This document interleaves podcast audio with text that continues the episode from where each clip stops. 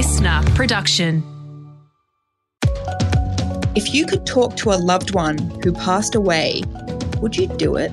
I'm Dr. Sophie Calabretto, and this is the Science Briefing. When you hear chatbots, you probably think Alexa or Siri, a bodiless voice answering basic questions or doing small tasks. But now, some startups are developing chatbots that could resemble your friends or family members who've passed away. Today, I chat to Cosmos Magazine journalist Petra Stock about resurrecting loved ones through artificial intelligence, what these conversations might sound like, and whether or not it's a road we actually want to go down. Okay, so Petra, a person talking to an AI of a loved one. One journalist did this. Run us through how it happened. So, this journalist, Charlotte Jee, was talking to a digital replica of her mother and father. Right. And this digital replica was made on an app called Hereafter AI, you can hook it up to your smart speaker. So her parents were spat out essentially as virtual assistants, kind of similar to Siri. So weird. So weird. So, to get to this point, Charlotte's parents were initially interviewed by an actual person and they were asked things about their childhood, their careers, their interests, what books did they like. Okay. This audio was recorded, and her parents' voice data was then used to train a kind of parent smart speaker. And then, bam, there were Charlotte's AI parents, and she could have a conversation with them. Okay, Petra, this is weirding me out a little bit, but tell me, what did they talk about? So the chatbot was telling her stories they had never told her before about things like their childhoods and the first time her dad got drunk. At one point, she asked her chatbot father, What's the worst thing about you? And he responded, My worst quality is that I'm a perfectionist. And then followed up with how he's a very tidy person, which can make living with her less tidy mother difficult. Okay, two things here, Petra. Firstly, it sounds like the chatbot father is going for a job. Like, what's your worst? What's the worst thing about you? Oh, I'm a perfectionist. I work really hard. but also, low key going for AI chatbot mother. Yeah. This is okay. Anyway. Overall, though, throwing shade, not my parents. How convincing did Charlotte think the chatbot was? So it was a bit of a mixed bag. I mean, if we're looking at the audio quality part, the program she was using was audio only. So okay. there were no visuals. But she described the start of the call as distant and tinny, and the scripted intro sounded a bit stilted and strange. Over time, Charlotte says the chatbot did become more convincing and natural sounding, even though it could only answer questions based on what her parents said in the interview. Sure. She added there were numerous times that she forgot it wasn't really her parents on the other end and would only get reminded of this when the AI actually got something wrong. Yeah, okay. So, one example was when she told the father AI, I'm feeling sad today, the chatbot actually responded, Good, in a cheery tone. she also pointed out her mum isn't that messy. Well, not as messy as the AI made her out to be. I mean, that's really, it's disconcerting, right? Again, throwing shade at the mother, but also just creepy daddy chatbot. Question though, why did Charlotte do this? I mean, what inspired her to create digital versions of her parents? Charlotte attended an online conference about virtual beings, mm-hmm. and it was there she heard about the technology which she calls grief tech. Okay. That term came about because of an increase in tech companies developing products which promise to enable people to interact with a digital version of someone who is no longer alive. Okay. And at this conference, she heard the founder of Hereafter AI's talk, and that sparked her interest. It's interesting though, Charlotte used it when her parents are actually very much alive grief tech is typically thought of in the context of people whose family members or friends have passed away. Sure. So, really, this was led by her curiosity, and she wanted to understand how this artificial technology worked and if it could actually, in some extreme cases, replace real life relationships.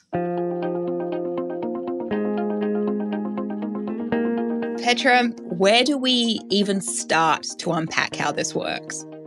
So, there are loads of companies working on technology all working a little bit differently. Okay.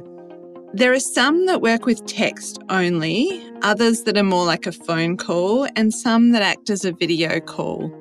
We're going to talk about Hereafter AI's model, which is audio only.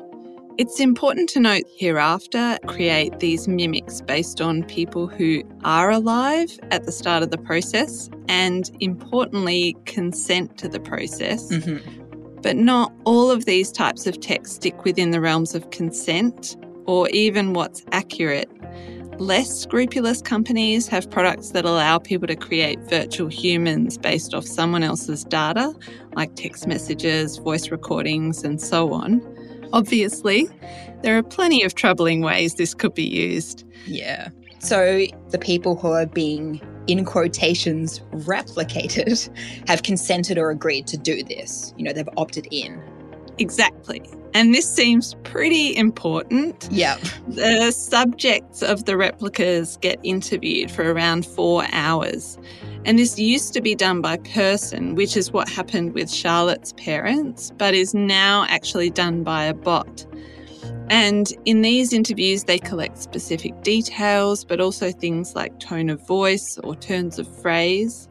Hereafter uses a type of artificial intelligence known as a large language model, which in simple terms means that it is designed to ingest large amounts of language, which it then spits out one word after another on the basis of probability. Mm-hmm. It's kind of similar to things like ChatGPT runs on the more information you give it, the better it will sound. Of course, noting, as we've talked about in other episodes of the science briefing, the larger a model gets, the more biased and toxic it tends to get to.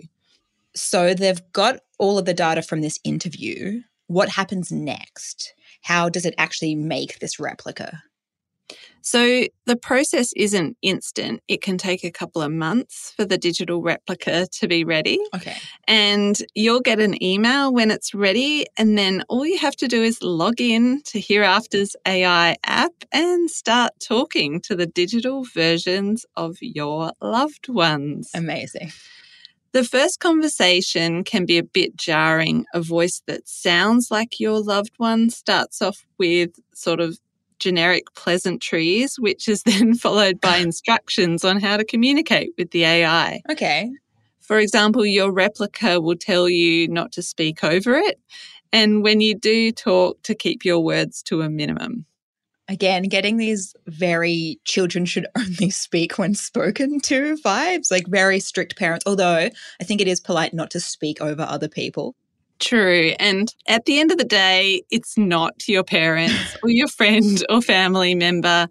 And this illusion can easily be shattered when asking a question the AI isn't able to answer. Mm-hmm. For example, Charlotte tried asking her virtual mum about her favourite piece of jewellery, but the bot responded, Sorry, I didn't understand that. You can try asking another way or move on to another topic. And so, not just things it can't answer, but also things it can't process, I would presume. So, feelings of grief, for example. Yeah, we don't really know what it means for grieving, actually, whether something like this is helpful or harmful in terms of that process. Mm-hmm. And as the journalist points out, there's nothing stopping any of us, even without this kind of technology, from asking our parents these sorts of questions directly ourselves, even recording that conversation for later on. Mm. So, is this idea really going to take off? I mean, people don't like talking about their own mortality. I definitely don't. And are people really going to take time to answer several hours of questioning by an AI? And possibly worse, what if, after all that effort, family members only spend five or 10 minutes interacting with the chatbot? Yeah. But it is just another application of generative AI, which raises some real ethical questions. So, what are some of the ethical conversations around this tech at the moment? A lot of these companies say they're trying to preserve memories rather than recreate a person, and that they can't really control how their product is used. Mm-hmm. On the one hand, using this AI is similar enough to the memories you'd get from listening to old voicemails, maybe sharing recollections at a funeral or visiting a grave. On the other hand, it seems like it has huge potential to be triggering if you've recently lost someone. Yeah. Or I wonder whether it could interrupt someone's natural grieving process. Yeah, for sure. And I kind of wonder whether it devalues that real human connection with people while they're still alive in some way. Mm-hmm. There's, of course, also the issue of misusing tech like this Who's to say someone might not upload the data of, say, an ex or worse without their consent? What are the rules limiting how that data or the bots can actually be used? This all links back to the need for more laws and regulation to catch up with these AI developments and make sure we hold these people and companies to legal and ethical standards.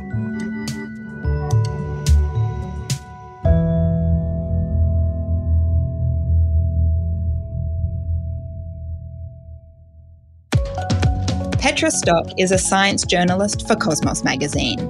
You can read more of Petra's reporting by heading to cosmosmagazine.com. This episode was based on reporting done by Charlotte Jee You can check out Charlotte's original article on death and AI in issue 98 of Cosmos Magazine. If you like the show, don't forget to subscribe. You can download the Listener app to listen for free. The Science Briefing is produced by Listener and the Royal Institution of Australia. This episode was produced by Bonnie Lavelle, mixing by Dave Stein. And I'm Dr. Sophie Calabretto. Catch you next time.